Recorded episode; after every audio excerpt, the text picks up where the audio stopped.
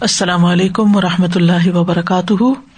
نحمد ونسلی علیہ رسول کریم بعد، فاعوذ باللہ من الشیطان الرجیم، بسم اللہ الرحمٰن الرحیم۔ ربش رحلی صدری ویسر علی عمری وحل العقدم السانی یفق قولی۔ صورت المائدہ، آیت نمبر نائنٹی ون ارشاد باری تعالیٰ ہے۔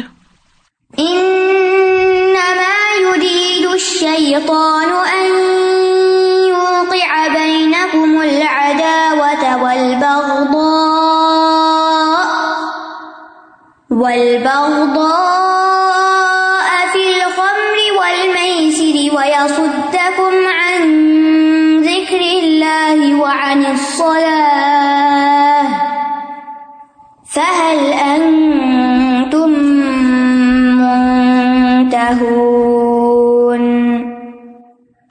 شیتان تو صرف یہ چاہتا ہے کہ وہ شراب اور جوئے کے ذریعے تمہارے اندر عداوت اور بغض ڈال دے اور تمہیں اللہ کے ذکر اور نماز سے روک دے۔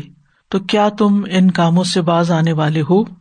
ان نما یوری دشیتان ایو قیابئی نقم العداوت اول بغدا ان نما کلم حسر ہے یعنی سوائے اس کے نہیں یعنی بات ایسے ہی ہے، حقیقت یہی ہے۔ یورید الشیتان شیتان ارادہ رکھتا ہے۔ چاہتا ہے۔ مراد ہے یہاں پسند کرتا ہے۔ اور شیتان جب کسی چیز کو پسند کرتا ہے یا ارادہ کرتا ہے تو پھر اس کو کر بھی دیتا ہے۔ یعنی شیتان ایسا کرتا ہے، مراد یہ ہوگا۔ کیا ایو کے آ کے ڈال دے۔ کیا ڈال دے؟ بئی نقم تمہارے درمیان العداوت ولبغدا عداوت اور بغض ڈال دے۔ عداوت ولایت یعنی دوستی کی ضد ہے، اور بغض محبت کی ضد ہے۔ بغض کی صورت میں دل باہم نفرت کرتے ہیں۔ جب کسی سے بغض ہوتا ہے تو محبت چلی جاتی ہے۔ اور عداوت کی صورت میں جسم ایک دوسرے سے نفرت کرتے ہیں یعنی جسمانی طور پر فزیکلی انسان ایک دوسرے سے ڈسٹینس پہ ہو جاتا ہے۔ یعنی بعض لوگ بعض لوگوں سے جب دشمنی رکھ لیتے ہیں تو پھر وہ ان کے قریب نہیں ہوتے، ان سے دور ہو جاتے ہیں۔ ان کے درمیان کوئی دوستی اور تعلق نہیں رہتا، بلکہ دشمنی آ جاتی ہے۔ تو پہلے دلوں کے اندر بکس پیدا ہوتا ہے، نفرت پیدا ہوتی ہے، محبت نہیں رہتی، پھر اس کے نتیجے میں عداوت پیدا ہو جاتی ہے۔ یعنی پہلے دل دور ہوتے ہیں اور اس کے بعد پھر ویسے ہی انسان ایک دوسرے سے دور چلا جاتا ہے۔ تو یہ شیتان کا طریقہ ہے۔ شیتان اس طرح انسان کو نقصان دیتا ہے۔ وہ اللہ سبحان و تعالیٰ سے بھی دوری پیدا کرتا ہے بندوں کے اندر اور بندوں کے درمیان بھی آپس میں پھوٹ ڈلواتا رہتا ہے۔ یہاں بندوں کے درمیان پہلے عداوت کی بات ہوئی اور دوسرے درجے پر وہ یسد مان ذکر اللہ وان سلاد تمہیں اللہ کے ذکر اور نماز سے روک دیتا ہے، گویا اللہ سے دور کر دیتا ہے۔ تو شیطان انسان کے دل سے بھی اللہ کا ذکر بھلاتا ہے، زبان سے بھی نہیں کرنے دیتا، زبان کو فضول باتوں میں مشغول رکھتا ہے۔ اور خاص طور پر آپ دیکھیں کہ جو لوگ شراب پیتے ہیں، کیونکہ یہ آج شراب کے کانٹیکس میں آ رہی ہے کہ جب کوئی شراب پیتا ہے یا جوا کھیلتا ہے یا اس طرح کے شیطانی کام کرتا ہے، تو پھر یہ وسائل یا ذرائع بنتے ہیں انسانوں کے آپس کے تعلقات کے بگاڑ کے اور اللہ سے دوری کے۔ اور یہ ایک حقیقت ہے کہ جب کوئی شخص شراب پی لیتا ہے تو اس کو ہزیان ہو جاتا ہے یعنی بے سوچے، سمجھے باتیں کرتا ہے، فضول کی باتیں کرتا ہے، بولتا چلا جاتا ہے اور غیر ضروری باتیں کرتا ہے۔ جن باتوں کا کوئی مقصد نہیں ہوتا۔ اور کبھی اپنے بارے میں، کبھی کسی کے بارے میں، کبھی بغیر کسی وجہ کے۔ تو جب انسان کی زبان ایسی باتوں میں مشغول ہوگی تو اللہ کا ذکر کہاں سے ہوگا؟ ایسے شخص کو تو شیطان پوری طرح اپنے قابو میں کر لیتا ہے۔ اور اسی طرح اعضاء سے بھی اللہ کا ذکر نہیں کرنے دیتا یعنی اللہ کی پسند کے کام نہیں کرنے دیتا۔ خصوصاً اعضاء کا ذکر جو ہے، وہ نماز کی شکل میں ہے۔ اس سے نماز کی اہمیت کا بھی اندازہ ہوتا ہے کہ نماز صرف ذکر نہیں ہے، بلکہ ہمارے اعضاء کی بھی اطاعت ہے۔ ہمارے قدم اٹھتے ہیں وزو کرنے کے لیے، پھر ہم اپنے جسم کے مخصوص حصوں کو دھوتے ہیں، پھر ہم جائے نماز بچھاتے ہیں، پھر ہم اللہ کے سامنے کھڑے ہوتے ہیں، پھر قیام کرتے ہیں، پھر رکو کرتے ہیں، پھر سجود کرتے ہیں، پھر بیٹھ کر اللہ کا ذکر کرتے ہیں، سلام پھیرتے ہیں۔ تو یہ بہت سارے اعضاء اس میں انوالو ہوتے ہیں۔ تب آپ سوچیے کہ جب شیطان نے ہمارے دل کو بھی قابو کر لیا، اور ہماری زبان کو بھی کر لیا، اور ہمارے اعضاء کو بھی کر لیا، تو ہم تو شیطان کے بندے بن گئے۔ اور یہ شراب کا نقصان ہے کہ ایک طرف وہ بندوں سے دور کرتی ہے اور دوسری طرف وہ اللہ سے دور کر دیتی ہے۔ تو پھر ایسا انسان تو تنہا رہ جاتا ہے اور شیطان اس کا دوست بن جاتا ہے۔ اور جو شخص اپنے دشمن کو دوست بنا لے، وہ کتنے نقصان میں ہو سکتا ہے۔ پھر وہ اس کے ساتھ کیسے کیسے نہیں کھیلے گا اور کیسے کیسے اس کو نقصان نہیں دے گا۔ ایسے لوگوں کو اگر نماز کا کہا بھی جائے، تو اول تو وہ مانیں گے نہیں۔ اور اگر وہ اس طرف آئے بھی تو انہیں یہ نہیں پتا ہوگا کہ وہ نماز میں کیا پڑھ رہے ہیں۔ اسی لیے اس سے پچھلا حکم کیا تھا کہ لا تقرب السلاۃ وان تم سکارا، کہ جب تم نشے کی حالت میں ہو تو نماز کے قریب نہ جاؤ، کیونکہ تمہیں نہیں پتا کہ تم اپنے منہ سے کیا کہہ رہے ہو۔ کیونکہ نماز جو ہے وہ صرف جسمانی حرکات کا نام نہیں ہے، یا صرف زبان سے کچھ الفاظ بولنے کا نام نہیں ہے، بلکہ وہ اللہ کے ذکر کا بہت بڑا ذریعہ ہے۔ عقیم صلاح علی ذکری اللہ تعالیٰ فرماتے ہیں کہ نماز میری یاد کے لیے قائم کرو۔ یعنی اللہ تعالیٰ کو یاد کرنے کے لیے سب دنیا سے الگ ہو کے بالکل ایک جگہ بیٹھ کر کھڑے ہو کر اللہ کو یاد کرو، مخصوص طریقے سے جیسے اس نے تمہیں بتایا ہے۔ وز کما ہدا کم جیسی اس نے رہنمائی کی تمہاری، اس کے مطابق تم اس کو یاد کرو۔ تو عام طور پر بھی آپ دیکھیے کہ شیطان جو ہے انسان کو نماز سے روکتا ہے۔ نماز کو انسان کے لیے مشکل بنا دیتا ہے۔ پہلے تو اس کا دل ہی نہیں مانتا۔ پھر جب وہ ارادہ کرتا ہے کہ اٹھے اور نماز پڑھے تو شیطان اس کو اور کام یاد کرا دیتا ہے، یہ کر لو، وہ کر لو، تاکہ وقت گزر جائے۔ پڑھے بھی تو لیٹ پڑے کہ کم فائدہ ہو۔ اور پھر مختلف چیزوں کو اس کے سامنے مزین کر دیتا ہے کہ یہ بھی تو نیکی کا کام ہے۔ اس وقت اس کی خدمت کرنا، اس کو کھانا کھلانا، اس کی مدد کرنا۔ یعنی بہت سے ایسے کام کے جو نماز کے علاوہ اوقات میں بھی کیے جا سکتے ہیں، وہ اس وقت بلوا کے رائے نماز کے وقت ان کو یاد کراتا ہے۔ اور پھر اگر ایسا انسان نماز کے لیے کھڑا بھی ہو جائے تو اس کو جمائیاں آنے لگتی ہیں، اس کا دھیان بالکل اللہ کی طرف نہیں ہوتا۔ یعنی نماز پڑھ کے اس کو یہ نہیں پتا ہوتا کہ اس نے پڑھا کیا ہے۔ اور یہ بھی شیطان ہی کا طریقہ ہے کہ انسان کو ابل تو نماز کی طرف آنے نہ دے اور اگر انسان آئے تو پھر اس میں سب کچھ کرے مگر اللہ ہی کو یاد نہ کرے۔ اسی طرح قرآن مجید پڑھتے ہوئے آپ دیکھیے کہ بعض اوقات ہم قرآن پڑھتے ہیں اور اس وقت ہمیں جمائیاں آنے لگتی ہیں، نیند آنے لگتی ہے۔ ترجمہ آتا بھی ہوتا ہے تو اس کی طرف توجہ نہیں ہوتی کہ ہم کیا پڑھ رہے ہیں۔ یعنی یہ دو اہم کام جو انسان کو اللہ تعالی کے قریب کرتے ہیں، ان دونوں کاموں میں شیطان سب سے زیادہ ایکٹیو ہوتا ہے اور ہمیں ان دونوں کے ذریعے اللہ سے قریب نہیں ہونے دیتا۔ عام دنیا کے کام کاج کرتے ہوئے ہم بہت چاقو چوبند ہوتے ہیں اور خاص طور پر اپنی پسند اور مرضی کے کام کرتے ہوئے نہ ہمیں تھکاوٹ ہوتی ہے، نہ بوریت ہوتی ہے، بلکہ دل یہ چاہتا کہ یہ کبھی ختم ہی نہ ہو۔ لیکن جو ہی نماز کی طرف بڑھتے ہیں یا قرآن پڑھنے کی طرف، تو وہ ہمیں سست کر دیتا ہے، یا ہمارے ذہن کو بگاڑتا ہے وس وسے ڈالتا ہے۔ تو شیطان کی چال یہ ہے کہ انسان کے دل میں وسوسے ڈال کر انسان کو گمراہ کرے۔ اللہ سبحان تعالیٰ کے بارے میں اس کو بدزن کرے یا بندوں کے بارے میں بدگمانیاں ڈالے۔ اور شیطان جب انسان کو قول یا فیل کے ذریعے روک نہیں پاتا کہ انسان زبان سے اللہ کا ذکر کرتا رہے، سبحان اللہ الحمد اللہ پڑھتا رہے یا نماز پڑھتا رہے، تو پھر وہ دل کو اللہ کے ذکر سے دور کر دیتا ہے۔ اور یہ بہت بڑی مصیبت ہے کہ انسان کا دل اللہ کے ذکر سے غافل ہو۔ کیونکہ جب دل اللہ کے ذکر سے غافل ہوتا ہے، اللہ کی یاد سے، اللہ کی محبت سے، تو پھر بہت سی نیکیاں ضائع بھی ہو جاتی ہیں۔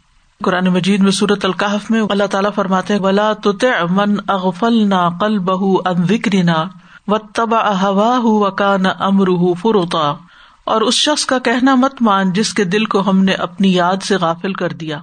یعنی اس کی تو بات ہی نہ مانو جس کا دل اللہ کی یاد سے غافل ہے۔ اور وہ اپنی خواہش کے پیچھے چلا اور اس کا کام ہمیشہ حد سے بڑا ہوا ہے۔ یعنی اس کے اندر اعتدال نہیں ہے۔ تو انسان کے لیے لازم ہے کہ ہمیشہ اپنے دل کا جائزہ لیتا رہے، اپنے نفس کی نگرانی کرتا رہے کہ میں کیا سوچ رہا ہوں، میرے دل میں کیا خیال آ رہے ہیں۔ اور خصوصاً جب وہ قرآن کی تلاوت کرے یا اللہ کا ذکر کرے یا پھر نماز پڑھے تو اس وقت اپنا جائزہ لے کہ اس کا دل حاضر ہے یا غافل ہے۔ اور یہاں پر جو نماز کو الگ سے ذکر کیا گیا ذکر سے تو اس سے یہ پتا چلتا ہے کہ نماز کا مقام اور اس کی اہمیت بہت زیادہ ہے۔ تو یہاں پر ابو حیان کہتے ہیں کہ اللہ تعالیٰ نے شراب اور جوئے کی دو خرابیوں کا ذکر کیا ہے۔ ایک دنیاوی خرابی ہے اور دوسری دینی خرابی۔ تو دنیاوی خرابی کیا ہے کہ شراب نوشی شر اور بغض کو بھڑکاتی ہے اور شراب نوشی کرنے والے کو قطع رحمی تعلقات کی خرابی تک لے جاتی ہے اور جہاں تک جوا کا تعلق ہے تو انسان مسلسل جوا کھیلتا چلا جاتا ہے، کھیلتا چلا جاتا ہے، یہاں تک کہ اس کا سب کچھ چھن جاتا ہے۔ وہ ذرا ہارتا بھی ہے تو شیطان کہتا ہے، ایک دفعہ اور کرو، شاید تم اب جیت جاؤ، تو پچھلا بھی نقصان پورا ہو جائے گا۔ پھر وہ اس طرف چلا جاتا ہے، پھر لوگ سمجھاتے ہیں، اس کی کاؤنسلنگ کرتے ہیں، اس کا علاج کرتے ہیں۔ لیکن پھر کیا ہوتا ہے کہ ایک دفعہ دوبارہ وہ اس طرف جاتا ہے اور دوبارہ سے پھر اسی سرکل میں گھومنے لگتا ہے۔ بازو کا تو اپنی بیوی بچوں تک کو ہار دیتا ہے یعنی اس معاملے میں۔ اور جہاں تک دینی نقصان ہے، تو پھر یہ انسان کو چاہے شراب ہو، چاہے جوا ہو، کیونکہ جوئے کے ذریعے وہ اس کھیل میں ایسا مشغول ہوتا ہے کہ وہ کہتا ہے، بس تھوڑی دیر اور، تھوڑی دیر اور، ابھی پڑھتا ہوں، ابھی دیکھتا ہوں اور پھر ایک دفعہ نماز چھوڑ دیتا تو اگلی دفعہ اور اس کی ضرورت ہو جاتی ہے نماز چھوڑنے کی اور اللہ کے ذکر سے وہ بالکل غافل ہونے لگتا ہے۔ تو اس لیے اللہ سبحان و تعالیٰ نے ہمیں نہ صرف یہ کہ شراب سے بچنے کا حکم دیا جس کے بارے میں ہم نے پچھلی آدمی میں پڑھا، بلکہ اس کے ساتھ ساتھ یہاں پر اس کے نقصانات بتا کر پھر ہم سے فرمایا فہل ان تم منتا کیا اب تم رک جاؤ گے؟ رکنے والے ہو؟ یہ سب کچھ جان کے کہ تمہارا کتنا بڑا نقصان ہے دین و دنیا کا، تو یہاں پر سوال کے ذریعے ایک طرح سے اکسایا ہے اور ترغیب دی ہے کہ تم اس کام سے اب رک جاؤ۔ یعنی اتنے واضح بیان اور اتنی واضح ہدایات اور نفع نقصان سمجھانے کے بعد بھی اگر تم یہ کہو کہ دیکھتا ہوں، سوچتا ہوں، تو پھر یہ تو تم اپنے اوپر خود ہی ظلم کر رہے ہو۔ تو جب اللہ سبحان تعالیٰ ہمیں کسی چیز کے بارے میں پوچھے کہ کیا تم اس غلط کام سے جس کے نقصان ہی نقصان ہے، میں تمہیں روک رہا ہوں، تم رکو گے یا نہیں؟ تو ہمارا جواب کیا ہونا چاہیے؟ جیسے حضرت عمر کا جواب تھا، بلا و رب نہ انتہائی نہ انتہائی نہ ہم رک گئے، ہم رک گئے، ہم یہ نہیں کریں گے، جس چیز سے تو ہمیں روکتا ہم رک گئے۔ تو اس سائز سے یہ پتا چلتا ہے کہ شیتان انسان کا دشمن ہے اور اس کی دشمنی اس شکل میں ظاہر ہوتی ہے کہ وہ انسان کو دین اور دنیا کے نقصان میں مبتلا کرتا ہے، غیر سنجیدہ بے مقصد کاموں کی طرف لے جاتا ہے، اللہ کے ذکر سے غافل کر دیتا ہے۔ نماز کا بھاری ہونا شیتان کی طرف سے ہوتا ہے۔ جب کبھی بھی آپ نماز پڑھنے لگے اور آپ کو بہت بوجھل لگے کوئی تھکاوٹ وغیرہ تو الگ چیز ہے یا کہیں سفر کی حالت میں، لیکن اگر عام طور پر ہر نماز ہی آپ کو بوجھل لگتی ہے کہ اب نماز پڑھنی ہے، تو سمجھے کہ یہ شیتان کا وار ہے شیتان کی طرف سے ہے۔ پھر اسی طرح یہ ہے کہ شیتان جو ہے وہ اللہ کا ذکر بھلواتا ہے۔ یعنی انسان کے دل پہ تاک رکھتا ہے کہ فوراً یہ غافل ہو تو میں اس کو پکڑوں۔ اور جب انسان اللہ کا ذکر کرتا ہے تو پھر بھاگ جاتا ہے۔ سورت المجادلہ میں بھی آتا ہے استاح وزا علیہ مشیتان فا انسا ہم وکر اللہ الا کا حزب الشیطان اللہ ان حزب شیطان ہوم الخاصرون شیطان ان پہ غالب آ گیا، سو اس نے انہیں اللہ کی یاد بھلا دی۔ یہ لوگ شیطان کا گروہ ہے سن لو، یقیناً شیطان کا گروہ ہی وہ لوگ ہیں جو خسارا اٹھانے والے ہیں۔ یعنی جب انسان اللہ کے ذکر سے غافل ہوتا ہے، تو انجام کیا ہوتا ہے؟ خسارا نقصان۔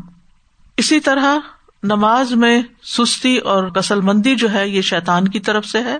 حضرت ابو حرارا کہتے ہیں کہ نبی صلی اللہ علیہ وسلم نے فرمایا، نماز میں جمائی آنا، نماز میں یون کرنا شیطان کی طرف سے ہے۔ لہٰذا جب تم میں سے کسی کو جمائی آئے تو جہاں تک ہو سکے اسے روکے یعنی نماز میں جمائی نہ لے۔ پھر اسی طرح ایک حدیث سے پتہ چلتا ہے کہ شیطان نماز میں انسان سے کھیلتا ہے یعنی انسان کو بہلاتا ہے، بہکاتا ہے۔ عثمان بن عفان کہتے ہیں، ایک آدمی نبی صلی اللہ علیہ وسلم کے پاس آیا اور کہنے لگا، یا رسول اللہ، بے شک میں نماز پڑھ رہا تھا، مجھے پتا نہیں چل سکا کہ میں نے جفت عدد میں رکتیں پڑھی یا تاک عدد میں، دو پڑھی کہ تین پڑھی، کچھ یاد نہیں۔ تو رسول اللہ صلی اللہ علیہ وسلم نے فرمایا، اپنے آپ کو اس سے بچاؤ کہ تمہاری نماز میں شیتان تم سے کھیلنے لگے۔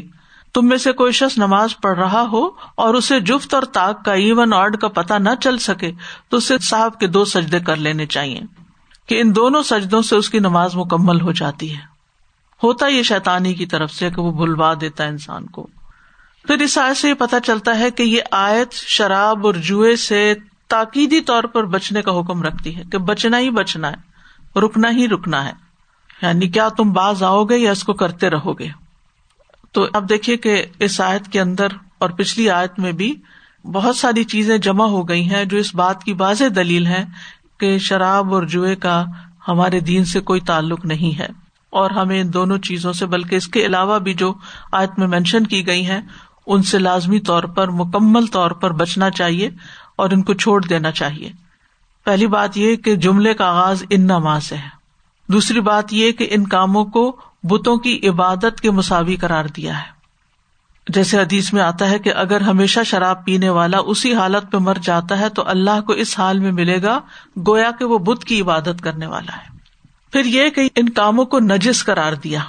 اور نجس جیسا کہ آپ جانتے ہیں کہ ناپاک پلیت چیزیں جیسے پیشاب پخانا ہوتا ہے یا گوبر وغیرہ یا اور ایسی چیزیں کہ جو نجس ہو یعنی جو جسم کو لگ جائیں یا کپڑے کو لگ جائیں تو اس سے نماز نہیں ہوتی، یا جس سے انسانی طبیعت کراہت کرتی ہے، نفرت کرتی ہے۔ تو شراب کو بھی رجس کہا گیا، جوا کھیلنے کو بھی رجس کہا گیا۔ رج سن۔ پھر کہا گیا کہ من عمل شیتان شیتانی کام ہے۔ پھر فرمایا فج تنبو ہو ان سے مکمل طور پر اجتناب کرو۔ پھر فرمایا لال کم تفل ہوں کہ ان سے بچنا ہی کامیابی ہے۔ پھر اگلی آیت میں فرمایا کہ ان کے نتیجے میں عداوت اور بخش پیدا ہوتا ہے اور یہ اللہ کے ذکر سے روکتے ہیں اور آخر میں فرمایا کیا تم ان سے بچتے ہو کہ نہیں؟ تو نو باتیں یہ کی گئی ہیں ان دو آیات کے اندر جس سے ہمیں پتا چلتا ہے کہ شراب اور جوئے سے بچنا جو ہے، یہ انتہائی ضروری ہے۔ اس کی کوئی گنجائش نہیں ہمارے دین میں، چاہے ہم ان کے نام بدل کے ان میں انوالو ہوں یا براہ راست انہیں ناموں کے ساتھ۔ آیت نائنٹی ٹو وَأَطِيعُوا اللَّهَ وَأَطِيعُوا الرَّسُولَ وَاحْذَرُوا فَإِن تَوَلَّيْتُمْ فَاعْلَمُوا أَنَّمَا عَلَى رَسُولِنَا الْبَلَاغُ الْمُبِينُ اور اللہ کی اطاعت کرو اور رسول کی اطاعت کرو اور محتاط رہو۔ پھر اگر تم نے منہ موڑ لیا تو جان لو کہ بے شک ہمارے رسول کے ذمہ صرف واضح پیغام پہنچا دینا ہے۔ وہ عطی اللہ و عطی الرسول۔ اللہ اور رسول کی اطاعت کرو۔ دو دفعہ اتی او کا الگ الگ ذکر آیا ہے۔ تاکید کے لیے۔ ورنہ یوں بھی ہو سکتا تھا وہ اتی اللہ و رسول تکرار تاکید کے لیے۔ اتی اللہ و اتی الرسول۔ اور اطاط کا لفظ جو ہے تو ان سے ہے۔ تو واؤ آئین اس کا مانا ہوتا ہے تابے دار ہو جانا۔ اس کا اپوزٹ ہوتا ہے کرہن۔ جس کا مطلب ہوتا ہے کسی کام کو ناگواری اور دل کی کراہت سے کرنا۔ قرآن مجید میں آتا ہے او کرہن آ جاؤ خوشی سے یا ناخوشی سے۔ ایک اور جگہ پر عال عمران میں آتا و اسلم منف سماوات تو ان و کرہن تو یہاں اطاط کی بات کی گئی ہے۔ اور اطاط کا لفظ عام طور پر حکم بجا لانے کے لیے آتا ہے۔ جیسے سورت النساء میں آتا و یقول یہ لوگ منہ سے تو کہتے ہیں کہ ہم آپ کے فرما بردار ہیں۔ سورت محمد میں آتا ہے تا وقول معروف۔ اطاط کرنا اور بھلی بات کہنا بہتر ہے یعنی کسی کی فرما برداری کرنا۔ اور یہ بارہا آیا ہے، وہ عطی اللہ و عطی الرسول کی بات سورت تقابل میں بھی آتی ہے۔ تو اللہ اور اس کے رسول کی اطاعت کا مطلب کیا ہے؟ کہ ان کی طرف سے آنے والے احکامات پر عمل کرو اور جن چیزوں سے انہوں نے منع کیا ہے، روکا ہے، ان سے رک جاؤ۔ یہاں یہ بات بھی یاد رہے کہ اللہ کی اطاعت اور اس کے رسول کی اطاعت ایک ہی ہے، کیونکہ رسول صلی اللہ علیہ وسلم جو حکم دیتے ہیں، وہ بھی دراصل کہاں سے آتا ہے؟ اللہ سبحان تعالیٰ ہی کی طرف سے آتا ہے۔ تو جو رسول صلی اللہ علیہ وسلم کی اطاعت کرتا ہے، وہ دراصل اللہ ہی کی اطاعت کرتا ہے۔ تو ہمیں اپنے ظاہری باطنی اعمال، اقوال، حقوق اللہ، حقوق العباد ان سب سے متعلق جو احکامات ملے ہیں، چاہے وہ واجب کے درجے میں ہے یا مستحب کے درجے میں ہے ان کو بجا لانا چاہیے۔ اور جن چیزوں سے بچنے کا حکم دیا گیا، اجتناب کا حکم دیا گیا، ان سے بچنا چاہیے۔ یہاں پھر پیچھے آپ دیکھیے سات کا کانٹیکس کیا ہے۔ پچھلی آیت میں شراب کی ممانعت کا ذکر ہے۔ اور کچھ لوگ کہتے ہیں کہ قرآن میں تو نہیں ہے، شراب کی بات کہ حرام ہے، لفظ حرام نہیں آیا۔ تو کل بھی جیسے میں نے ذکر کیا تھا کہ حدیث میں واضح طور پر لفظ حرام آتا ہے۔ شراب کے سلسلے میں۔ اور یہاں پر ساتھ ہی فرما دیا گیا کہ عطی اللہ و عطی الرسول۔ یعنی صرف تمہیں قرآن کا حکم نہیں لینا، بلکہ رسول صلی اللہ علیہ وسلم کا بھی لینا ہے۔ ان کی بھی اطاعت کرنی ہے۔ اور جو لوگ یعنی ہولسٹک دین کو لیتے ہیں، سارے دین کو لیتے ہیں، قرآن اور سنت دونوں کو لیتے ہیں، ان پہ اللہ تعالی کے احکامات بہت اچھی طرح واضح ہو جاتے ہیں۔ اور عمل کرنا بھی آسان ہو جاتا ہے۔ ذہن میں کوئی الجھن بھی باقی نہیں رہتی۔ تو یہاں ایک طرف ہمیں اتی او کی بات کی گئی اور پھر اس کے بعد فرمایا وہ ضرور حضر کا لفظ جو ہے یہ سم یا یسما کے وزن پر آتا ہے حضر یا حضرو اس کا مطلب ہوتا ہے خوف زدہ کرنے والی چیز سے دور رہنا، بچنا۔ حضر تو ہوں کا مطلب ہے میں اس سے دور رہا۔ قرآن مجید میں ہے یا حضر الآخرا وہ آخرت سے بچتا ہے یعنی آخرت کے عذاب سے بچتا ہے، ڈرتا ہے۔ تو ڈر کے معنی میں بھی پھر آتا ہے۔ یہاں مراد کیا ہے؟ اللہ اور اس کے رسول صلی اللہ علیہ وسلم کی نافرمانی سے بچو۔ کیونکہ اللہ اور اس کے رسول کی نافرمانی میں اللہ کی ناراضگی ہے اور واضح نقصان ہے۔ ان طول تم پھر اگر تم منہ موڑ جاؤ۔ یعنی اگر تم نے اپنا منہ پھیر لیا۔ فالم انما اللہ رسول البلاغ المبین تو جان لو کہ بے شک ہمارے رسول پر تو کھلم کھلا حکم پہنچا دینا ہے۔ یعنی اگر تم باز نہیں آتے، گریز کرتے ہو، تو ہم نے اپنا فرض ادا کر دیا ہے۔ اگر تم بچو گے، تمہارا اپنا فائدہ ہے۔ اور اگر تم برائیوں کا ارتقاب کرو گے، تو اللہ تعالیٰ تمہارا محاسبہ کرے گا۔ رسول نے اپنی ذمہ داری نبھا دی۔ اب تمہارا فرض کیا ہے کہ تم کیا کرو؟ اطاط کرو، اپنی ذمہ داری پوری کرو۔ اور یاد رکھیے کہ اللہ تعالیٰ مخلوق کی نافرمانی سے بالکل بے نیاز ہے۔ اس کو کوئی ضرورت نہیں ہماری اطاعت کی کہ ہم لازمن اس کی فرما برداری کریں۔ سورت عال عمران میں آتا ومن کا فرف ان اللہ غنی عالمین جو کفر کرتا ہے، انکار کرتا ہے اطاط نہیں کرتا، بات نہیں مانتا، نہیں بچتا اللہ کی نافرمانی سے، اس کے رسول صلی اللہ علیہ وسلم کی نافرمانی سے، تو اللہ سبحان تعالیٰ ایسے سب لوگوں سے بالکل بے نیاز ہے وہ اللہ تعالیٰ کو کچھ بھی نقصان نہیں کرتے، نہ کر سکتے ہیں، اور نہ اللہ تعالیٰ کو ان کی عبادت کی کسی طرح کی کچھ بھی ضرورت ہے۔ وہ اپنا ہی نقصان کر رہے ہیں۔ سر زمر میں آتا ہے، ان تک فرو ان اللہ غنی ان کم اگر تم ناشکری کرو تو یقیناً اللہ تم سے بالکل بے پرواہ ہے۔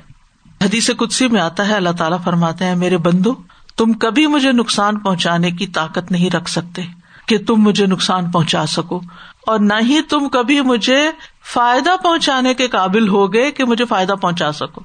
اگر ہم دین پر عمل کرتے ہیں تو اس میں سراسر ہمارا ہی فائدہ ہے۔ اور اگر ہم نہیں کرتے تو اپنا ہی نقصان ہے۔ ہمارے کرنے سے اللہ تعالیٰ کا کچھ فائدہ نہیں اور ہمارے نہ کرنے سے اللہ تعالیٰ کا کچھ نقصان نہیں۔ رسول کے ذمہ تو صرف پیغام پہنچانا ہے۔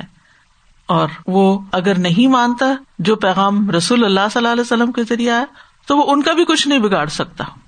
اللہ تعالیٰ اپنے رسول سے ناراض نہیں ہوگے کہ دیکھو، تم نے کیا کیا تھا کہ لوگوں نے تمہاری بات نہیں مانی۔ فتح انہم فما انتب معلوم سورج زاریات میں آتا ہے، آپ ان سے منہ پھیر لیں، نہیں بات مانتے، تو ان کو چھوڑ دیں۔ آپ پہ کوئی ملامت نہیں۔ آپ کو نہیں پوچھا جائے گا، کیونکہ آپ نے اپنی ذمہ داری پوری کر دی اسی طرح، اس کے بعد اگر ہم لوگوں کو قرآن سنت کی تعلیم دیتے ہیں، جو مان جاتے ہیں، بہت اچھا۔ اور اگر نہیں مانتے، تو غمگین اس سینس میں نہیں ہونا چاہیے کہ پتہ نہیں اللہ تعالیٰ ہم سے ناراض ہے، کہ اس لیے لوگ ہماری بات نہیں سنتے۔ نہیں، ہمیں اپنا فرض پورا کر دینا چاہیے، لوگوں کے پیچھے نہیں پڑنا چاہیے۔ فذکر انما انت مذکر لستا علیہم بمسیطر۔ ہمارا کام ہے پیغام پہنچا دینا۔ اس کے بعد ہمارا یہ کام نہیں کہ ہم لوگوں کی زندگیوں میں تجسس کریں، انٹرفیئر کریں، ان کا محاسبہ کرنے بیٹھ جائیں، تم نے کیوں نہیں کیا؟ نہیں، بتائیں اور ان کو ان کے حال پہ پھر چھوڑ دیں۔ ان کو سپورٹ دیں، ان کی مدد کریں۔ لیکن اگر سننے کو تیار ہی نہیں ہوتے تو آپ سے یہ نہیں پوچھا جائے گا کہ انہوں نے آپ کی بات کیوں نہیں سنی۔ تو اس سائز سے یہ پتا چلتا ہے کہ اللہ اور اس کے رسول صلی اللہ علیہ وسلم کی اطاعت واجب ہے، لازم ہے۔ اور پھر اتیو کا لفظ جو دوبارہ آیا ہے، اس سے پتا چلتا ہے کہ رسول اللہ صلی اللہ علیہ وسلم کی اطاعت بھی ایک الگ مستقل چیز ہے۔ پھر وہ ضرور کا لفظ کیا بتاتا ہے؟ کہ اللہ اور اس کے رسول کی نافرمانی سے بچو یعنی نافرمانی سے پرہیز کرو۔ اللہ اور اس کے رسول صلی اللہ علیہ وسلم کی اطاعت جو ہے یہ اللہ تعالیٰ کی رحمت لاتی ہے۔ وہ عطی اللہ و رسول اللہ اللہ کم ترحمون۔ ایک اور جگہ پر آتا وہ عقیم السلاط و آت الزکاتا و عطی الرسول اللہ اللہ کم ترحمون۔ وہاں اللہ تعالیٰ کی اطاعت کی بات نہیں ہے، وہاں صرف رسول اللہ صلی اللہ علیہ وسلم کی الگ طور پر بات ہے۔ اور اس کے سلے میں بھی تم پر اللہ کی رحمت آئے گی۔ یعنی اگر تم سنتوں کو فالو کرو گے، تو اللہ سبحانہ تعالیٰ کی رحمت کے مستحق ہوگے اور رسول کو بھیجا بھی اس لیے جاتا ہے تاکہ اس کی اطاعت کی جائے۔ اور اعمال کی قبولیت کا انحصار بھی اس پر ہے کہ ہم اپنے عمل کتنے ان کے طریقے کے مطابق کرتے ہیں۔ اور یہ ایمان کی علامت ہے۔ وہ عطی اللہ و رسول ان کن تم مومنین اللہ اور اس کے رسول کی اطاعت کرو اگر تم مومن ہو۔ ہمارا کیا فرض بنتا ہے کہ جب اللہ اور اس کے رسول کی کوئی بات ہمیں پہنچے تو ہم کیا کہیں؟ سمے نہ و اتانا اور جو ایسا کر لیں، ان کے لیے بہت بڑی کامیابی ہے۔ ان کے لیے دنیا میں بھی فائدہ ہے، ان کی زندگیوں میں برکتیں ہوں گی۔ اگر صرف دروشی پڑھنے کے اوپر برکتیں اتنی آتی ہیں اور ساری ضروریات پوری ہو جاتی ہیں، تو آپ کی پیروی کے بعد کتنی برکتیں آئیں گی زندگی میں؟ اور پھر مرنے کے بعد قبر میں بھی جواب دینے کے قابل ہوں گے۔ پل سرات پر بھی نور ہوگا، جنت میں بھی داخلہ ہوگا۔ میت اللہ و رسول خل جنات تجری من تحت حل انہار خالدین افیحا وزالک الفوز العظیم۔ اور جو اللہ اور اس کے رسول کا حکم مانے، وہ اسے جنتوں میں داخل کرے گا، جن کے نیچے سے نہریں بہتی ہیں۔ ان میں ہمیشہ رہنے والے ہیں۔ اور یہی بہت بڑی کامیابی ہے۔ بہت بڑی کامیابی کہ انسان اللہ اور اس کے رسول کی بات مانتے ہوئے، ان کو فالو کرتے ہوئے جنت تک پہنچ جائے۔ رسول اللہ صلی اللہ علیہ وسلم نے فرمایا، میری ساری امت جنت میں داخل ہوگی، سوائے ان کے جنہوں نے انکار کیا۔ صحابہ نے ارض کیا، یا رسول اللہ، انکار کون کرے گا؟ آپ نے فرمایا، جو میری اطاعت کرے گا، وہ جنت میں داخل ہوگا۔ اور جس نے میری نافرمانی کی، گویا اس نے انکار کیا۔ رسول صلی اللہ علیہ وسلم کو رسول ماننے کا مطلب کیا؟ آپ پر ایمان لانے کا مطلب کیا ہے؟ کہ پھر جو کچھ آپ لائے ہیں، اس کو بھی مانے جو آپ حکم دیتے ہیں، اسے قبول کریں۔ جس چیز سے وہ روکتے ہیں، اس سے رک جائیں۔ اللہ اور اس کے رسول کی اطاعت سے روگردانی کرنا یہ منافقت کی علامت ہے۔ جو منافق ہوتے تھے، وہ آپ کی بات نہیں مانتے تھے۔ اللہ اور اس کے رسول کی نافرمانی گمراہی کا باعث ہے۔ سورت الحضاب میں آتا ہے وہ اللہ و رسول فقط اللہ دلال مبینہ